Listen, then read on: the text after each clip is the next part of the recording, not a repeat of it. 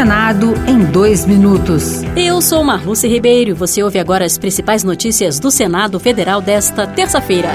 Em encontro com o enviado dos Estados Unidos, John Kerry, o presidente do Senado, Rodrigo Pacheco, destacou os compromissos do Brasil na proteção do meio ambiente e ponderou que o Brasil tem consciência do que precisa fazer.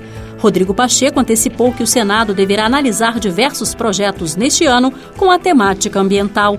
Ele defendeu o combate ao desmatamento e a regulamentação do mercado de carbono. Apreciação pela Comissão de Assuntos Econômicos é o mercado de crédito de carbono, uma disciplina legal relativamente a isso, que se soma a outras tantas iniciativas que nós já fizemos em torno de plano de mudanças climáticas, o projeto de licenciamento ambiental o Senado aprovou a medida provisória que reduz a incidência de imposto de renda sobre remessas ao exterior, no limite de 20 mil reais por mês, destinadas a cobrir gastos de brasileiros em viagens internacionais. A MP reduziu desde janeiro deste ano a alíquota, que era de 25% para 6% até 2024. A relatora Daniela Ribeiro, do PSD da Paraíba, avalia que a medida contribui para a geração e manutenção de empregos do setor do turismo. Pandemia impactou diretamente o faturamento do setor de turismo. O número de passageiros em viagens internacionais em 2021 foi 70% do número registrado em 2019. Some-se a isso o fato das agências operadoras nacionais sofrerem forte competição com as agências internacionais que atuam pela internet e muitas vezes operam sob regimes de tributação menos gravosa.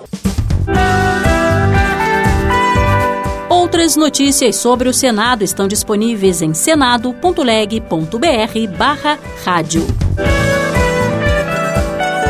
Senado em dois minutos. Uma produção Rádio Senado.